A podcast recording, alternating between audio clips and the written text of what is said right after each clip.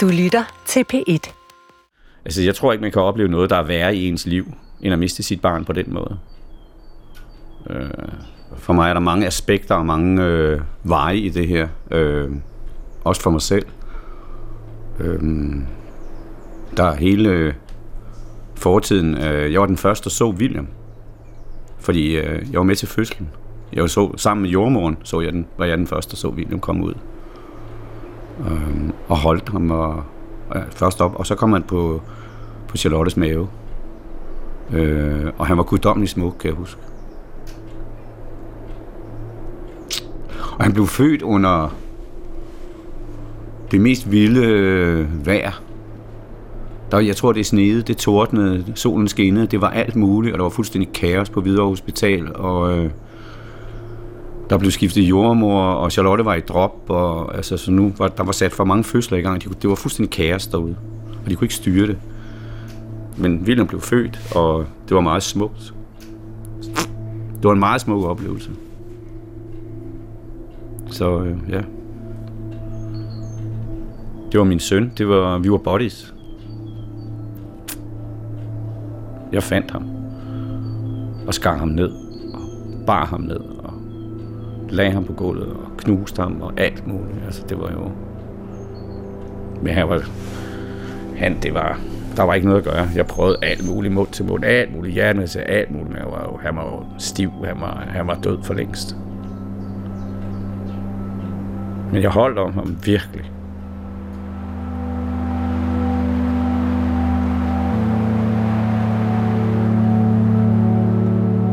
Jeg er på besøg med optager og mikrofon for at tale med Nils om da hans søn William sidste år hængte sig. Det er kun lidt mere end et år siden, at William hængte sig og blev en af de 600 danskere, der hvert år begår selvmord og efterlader familie, venner, kærester, mænd, koner og børn tilbage i en tåge af skyld og spørgsmål, de aldrig får svar på. Jeg kendte også William, og når jeg tænker på ham i dag, så er jeg ham altid kom gående med sin lille hund, med et særligt roligt smil på læben, i de lyserøde sandaler, som han gik i til sidst.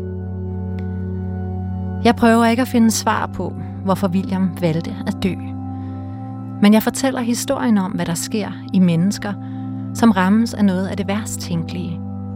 Om en lille landsby i kollektiv sorg, og om igen at starte livet og leve fra nu og frem.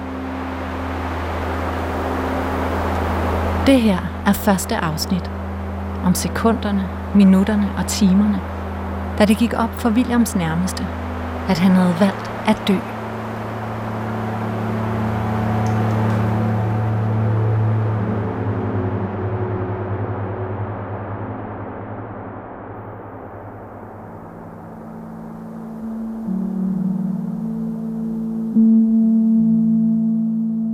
William er født og opvokset på Christiania.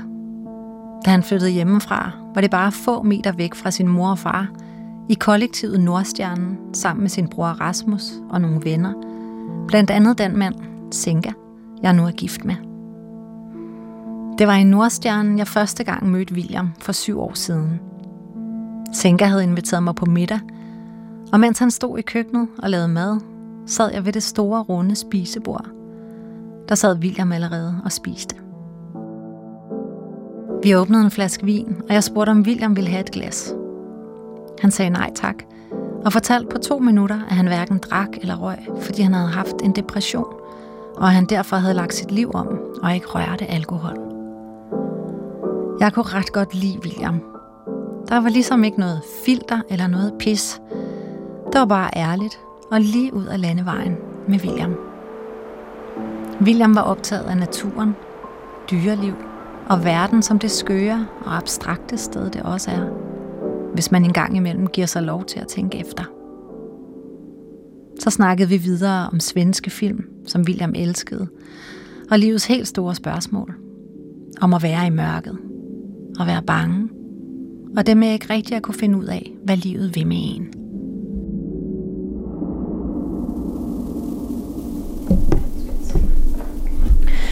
Og jeg hører lige efter lyden her, og den er lidt høj. Hvis jeg nogle gange kigger ned her, så er det ikke fordi, jeg ikke hører efter. Så er det fordi, jeg vil være sikker på, at den optager. Jeg har lavet en aftale med Williams bror Rasmus. Rasmus var den første, Nils ringede til, efter han havde fundet William, hvor han havde hængt sig. Hvis, hvis, vi, hvis vi tager historien helt fra starten, helt for at jeg får opkaldet. Man skal, huske, man skal huske på, at det er jo enormt, det er jo enormt voldsomt at, at få et opkald af ens far, hvor han skriger. Altså det er jo det, han gør. Han skriger, og så siger han, han hænger her. Han er helt kold.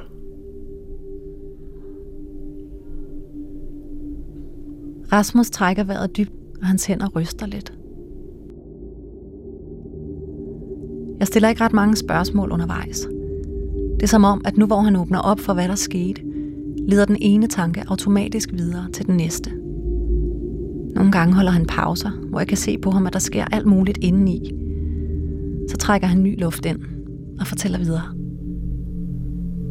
Og jeg kan jo mærke, når jeg bare det, jeg siger det, så, så kommer der adrenalin i kroppen. Så det er jo klart, da det, da det skete, så, så bliver der pumpet så meget adrenalin ind i kroppen. Og jeg kigger på mine kollegaer, og så siger jeg, at jeg skal lige hjem. Fordi min bror han har hængt sig. Og så, så tager jeg en taxa med en kammerat hjem, og jeg jeg siger til taxachaufføren, han spørger, er der noget galt? Er der noget galt? Der er et, et meget nær familiemedlem, der er død. Jeg skal nok køre så hurtigt jeg kan, siger han. Og så bliver der ikke sagt mere.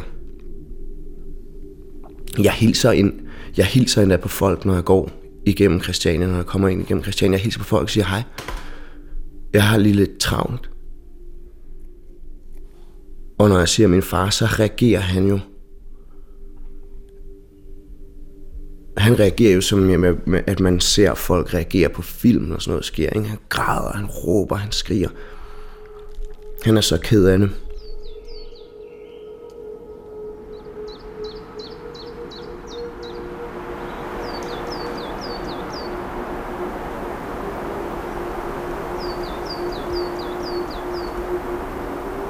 Williams og Rasmus forældre har været skilt i mange år, men bor næsten lige ved siden af hinanden på Christiania. William hængte sig i sin mor Charlottes soveværelse.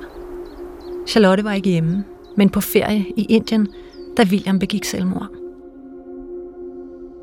Jeg bliver ringet op om natten, mens jeg sover. Og så er det øh, Williams far, som øh, simpelthen, han skriger og siger, at min søn er død, og, og så vågner jeg og, og siger, hvad? Hvem er død? Og så siger han, William er død. Charlotte er en virkelig smuk kvinde. Nogle gange er hun i høje hæle, andre gange i kedeldragt, og i begge udgaver ligner hun en million, og udstråler både stor varme og stor styrke. Hun har været med til at grundlægge kvindesmedien på Christiania. Jeg prøver at lægge mig ned, og jeg rejser mig op igen. Jeg sidder bare og stiger ud i luften. Jeg tror egentlig ikke, jeg tænker særlig meget. Jo, jeg tænker på, hvordan jeg skal komme hjem, og hvordan jeg skal møde verden, og hvordan øh, håber, altså hvordan at Williams far Nils, hvordan han skal klare det, altså øh, hvordan vi alle sammen skal klare det. Jeg tror, det har det sådan, gud, nu bryder hele verden sammen. Nu, nu stopper det hele, nu... Det er jo min søn. Det er vores fremtid.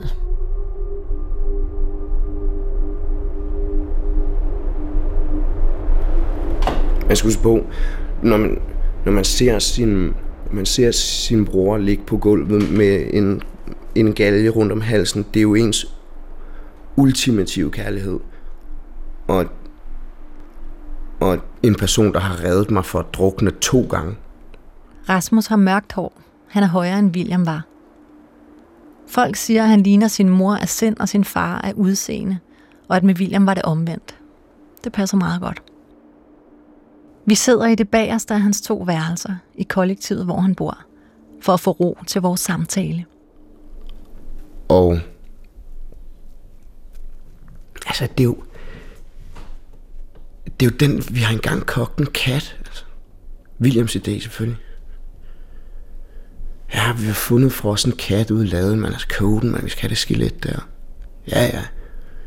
Så to snotunger, der skulle ind der og slæbe den der støbe, han skruede ud til bålet, fordi man måtte fandme ikke koge den ind på komfuret. Det er jo, det var hele ens fortid og hele ens fremtid, har man følt. Og det bliver bare taget fra en lige med det samme. Ah, puha.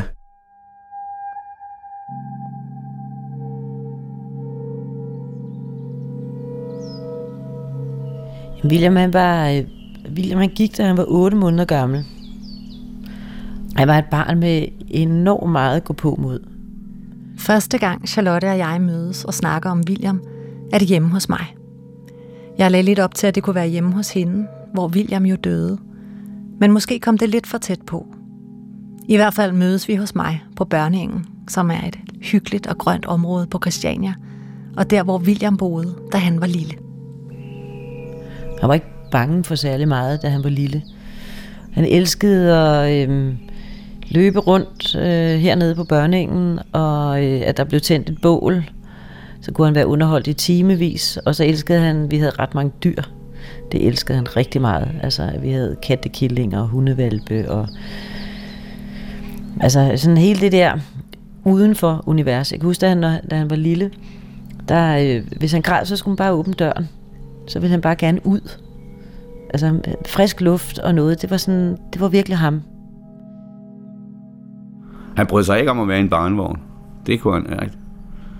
Så, så røg han jo bare på maven og på ryggen og alt muligt hos mig. Jeg er med alle vejen. Jeg er med på arbejde også. Når jeg kigger og lavede ting, så sad han deroppe og kiggede. Nogle gange så sov han, og nogle gange så hang han der var. Så han blev meget øh, øh, hængende på mig. Man gad heller ikke gå i vuggestue og børnehave. Så, øh, så, og så da Rasmus blev født, så var det meget... Vi tog rundt og se på alle mulige ting. Alle mulige lege, alt muligt. Jeg var meget interesseret i noget, der hed en da-da-da, kan jeg huske. Jeg havde cykelvognen, så der var to i den. Og en da-da-da, det er dem der, når de banker beton op i vejene. Sådan nogle, på sådan en gravko. Og hvis han kunne høre den, så og hvis vi kørte forbi en, der lå på vejen, far stop, far stop, da-da-da, sagde han så. og så på det tidspunkt blev der gravet kloakker og alt muligt på børningen. Han kunne sige gravkur og bobcat, før han kunne sige far og mor. så øh, det var han meget hooked på. Han blev også senere hen en afsindig dygtig gravkurfører herude. Vanvittig. Jeg arbejder meget sammen med William. Og han havde en følsomhed. Han kunne sgu mærke forskel på rødder og ledninger. Og det var først her til allersidst en gang, tror jeg, han har gravet noget. Han har aldrig gravet noget over. Og han var helt rolig. Han slicede stille og roligt tingene op. Men han blev stresset, når folk stressede ham. Fordi alting skulle foregå roligt og stille og roligt og helt sådan rigtigt. Så det var sådan meget hans væsen. Men jeg tror også, han var meget autistisk. På den måde, at han, øh, han kunne ikke lyve. Det kunne simpelthen ikke lyve. Tingene var, som de var, og sådan var det. For jeg altid skulle passe på ham. Altid. Øh, men lige til sidst kunne jeg ikke lige passe på ham. I det der smuthul, han så lige brugte. Så den har været bare skrevet, synes jeg. Rigtig barsk.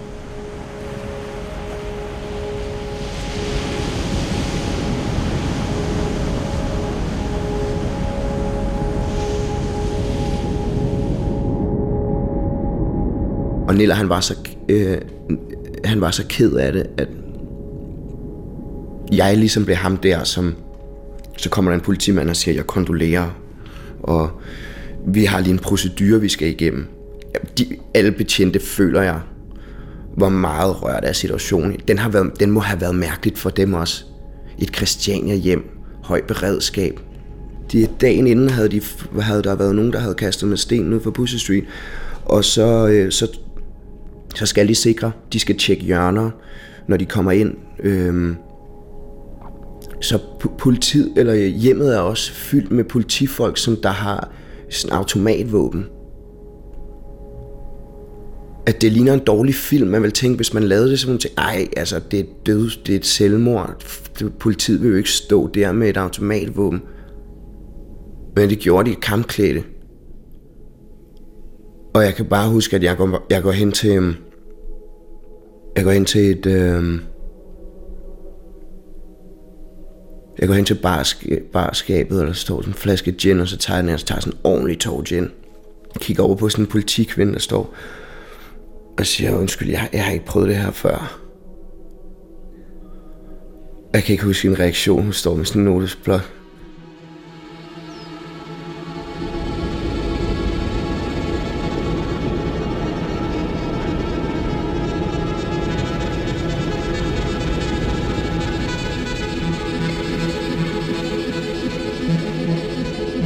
Ikke være ret længe på Christiania, før man ved, at det er et lille landsbysamfund, hvor alle kender alle, og hvor snakken går.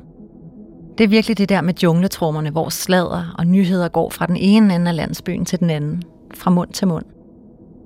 Men det var faktisk på Facebook, jeg så, at William var død. Det var morgen. Vi stod op ved smedjen, hvor min mand arbejder. Og jeg var lidt på telefon, mens han ordnede et eller andet. Og så så jeg en update med et farvel og hvil i fred til William. Og jeg spurgte min mand, hvad er det her? Og han gik ind ved siden af, hvor kvindesmedien ligger, og kom tilbage og sagde, William har hængt sig. Snakken, den var gået ret hurtigt.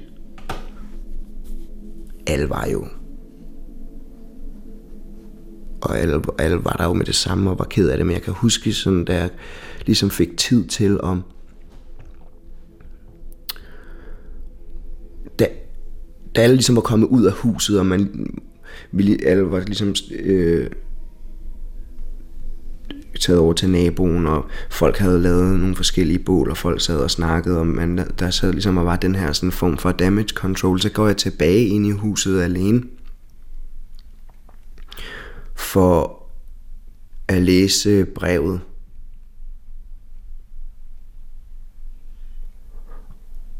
Og så sidder man der, han har skrevet det på computeren, der lå lige ved sengen, som der stod på en, øh, på en kiste. Og så tager jeg...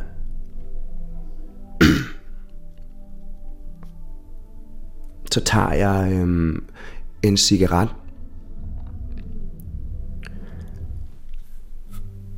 Han havde... Han havde, han havde, han havde lagt nogle, han har lagt en pakke blå Kings i hans lomme. Men det var, det var de små, jeg røg. Han røg Camel. Han, han har givet dem til mig.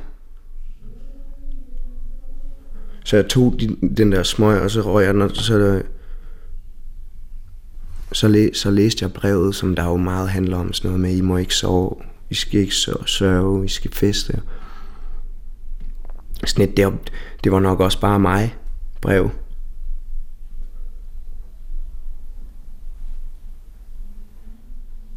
Og så, øhm,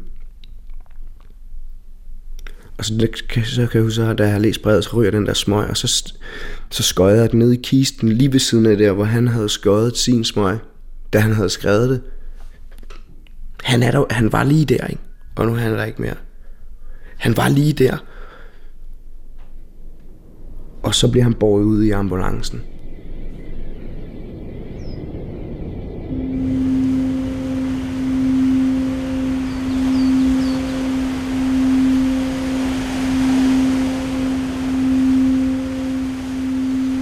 Ved godt, han skrev brev til sidst, og, og det har jeg ikke læst. Fordi han har skrevet meget. For jeg var meget interesseret i at lave film om det. Om, om at være i de der tilstande. Og pludselig så, øh, så smuttede manuskriptet og blev til virkelighed for ham selv. Øh, men jeg tror, han på den måde havde sådan ligesom valgt, at enten bliver jeg fanget i mit øh, forhavne nu, og hænge mig selv. Og det må være skæbnen, der afgør det. Og han skrev fabelagtigt godt. Han har skrevet nogle ting, der er helt vildt gode. Hvor han havde en, han kunne sidde sådan en lille historie, og så var der en pause, og så pludselig så kommer, så tror man alt. Han har lavet alle de fede plots, og så tror man, nu har man styr på det, og så kommer der lige sådan fire linjer med, og så vælter man bagover, den havde jeg sgu ikke lige set. Jeg var hammerende god til det der. Men de er også begge to, for de var helt små, jeg ved ikke. En gang regnede jeg ud, hvor mange tusind kroner vi har brugt på video. Og vi var en af de der slemme familier, hvor børnene fik lov til at, at se alt det film og video, de ville. For de var helt små. Men jeg savner ham fandme. Men okay, så må jeg tage mig sammen, og så gøre det. Øh, som var hans og min drøm.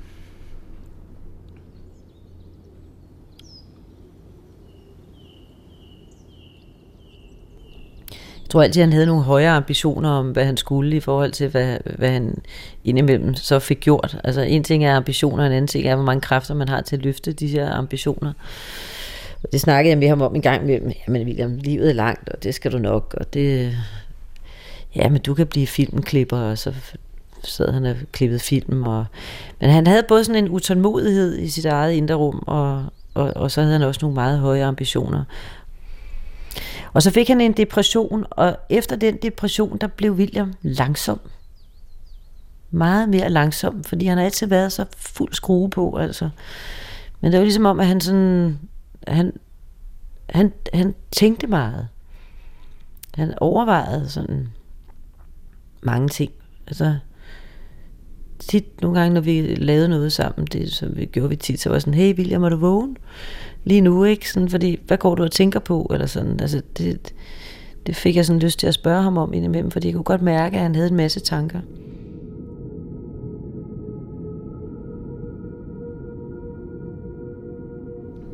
Det er måske meget udansk, det ved jeg ikke. Men når man ser sådan øh, filmstrips, eller hvad der foregår i, når de mister nogen i Israel, Palæstina, eller hvor det nu er henne, altså, altså, hvor man virkelig bare krænger sig ud og fuldstændig øh, ryster og skriger og har det er helt fucked, altså virkelig fucked. Total desperation, total alt muligt. Og græder og tuder og ryster og alt det der, ikke? Det, var jeg, det kunne jeg i de dage der. De første, første uges tid. Jeg ved ikke, hvor lang tid det tog. Og når man så har været igennem sådan en rystetur og en tudetur, og, og var helt rystet op og jeg stod, jeg stod heroppe ved, altså sådan heroppe ved kaffebord, eller her, hvor vi står og laver kaffe, jeg stod simpelthen bare sådan, og det hele rystede og rystede og rystede og rystede, rystede. Og så kommer der bagefter, når det er overstået, så bliver det ligesom blå himmel. Og tårerne er, der var ikke mere. Så kommer der en eller anden form for klarhed og skarphed, som gør, at man kan slappe af. Og, de, og så i starten, der kom de jo hele tiden, og så var der ro, og hele tiden og ro. Og så var jeg øh, meget begunstiget at have nogen, der var her og passede på mig. Der var altid nogen her. Og der var nogen, der sov her, og jeg fik lov til at putte, øh, for jeg havde det som et, et nyfødt spædbarn, et lille bitte barn. Så de rædselsfulde billeder, jeg havde inde i hovedet, de forsvandt på den anden side af den der fysiske krop, der lå og holdt om mig. Øhm, og så kunne jeg høre hjertelyd og dunk, dunk, dunk. Og, og, og fysisk nærvær, hvor min krop øh, blev holdt af en anden krop. Og så, for, så, så kom der afstand til de der psykiske billeder og rædselsscenarier, jeg havde inde i hovedet. Og så kunne jeg slappe af, og jeg kunne sove.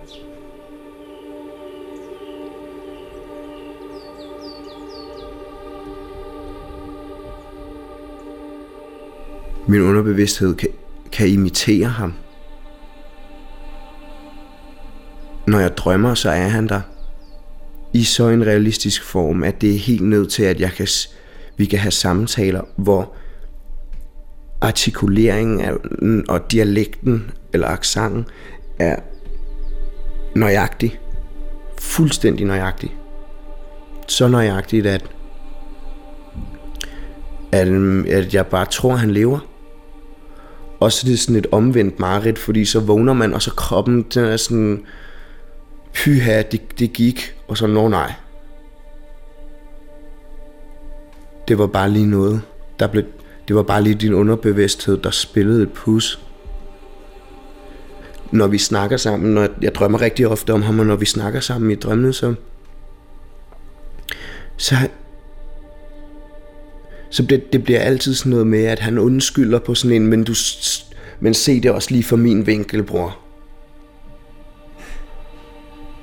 Og det er jo bare min hjerne, der snakker med sig selv. Eller også er det fordi, jeg kendte ham så godt, at jeg vidste, hvad han ville sige, hvis jeg stillede de spørgsmål.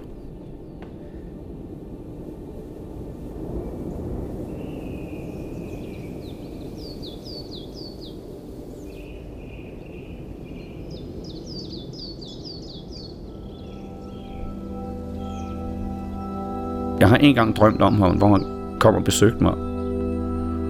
Øh, og sagde, at øh, og jeg ville have en, vi, skulle, vi skulle fortsætte at lave det, vi altid har lavet, og, og så blev han lidt sådan berørt af det, sagde, far, jeg bliver nødt til at tage tilbage til det, hvor jeg kommer fra på den anden side. Og du kan ikke komme ind nu.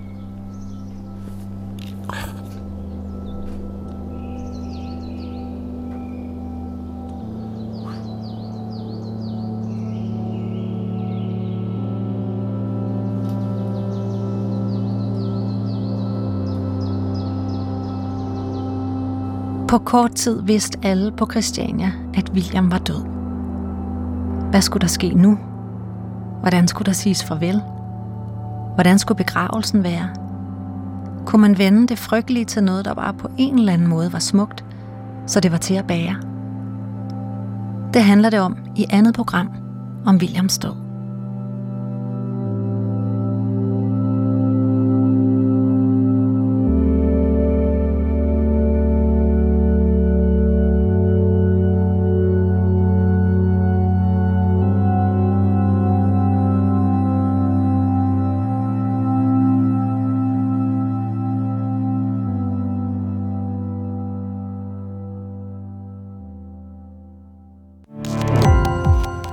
Gå på opdagelse i alle DR's podcast og radioprogrammer. I appen DR Lyd.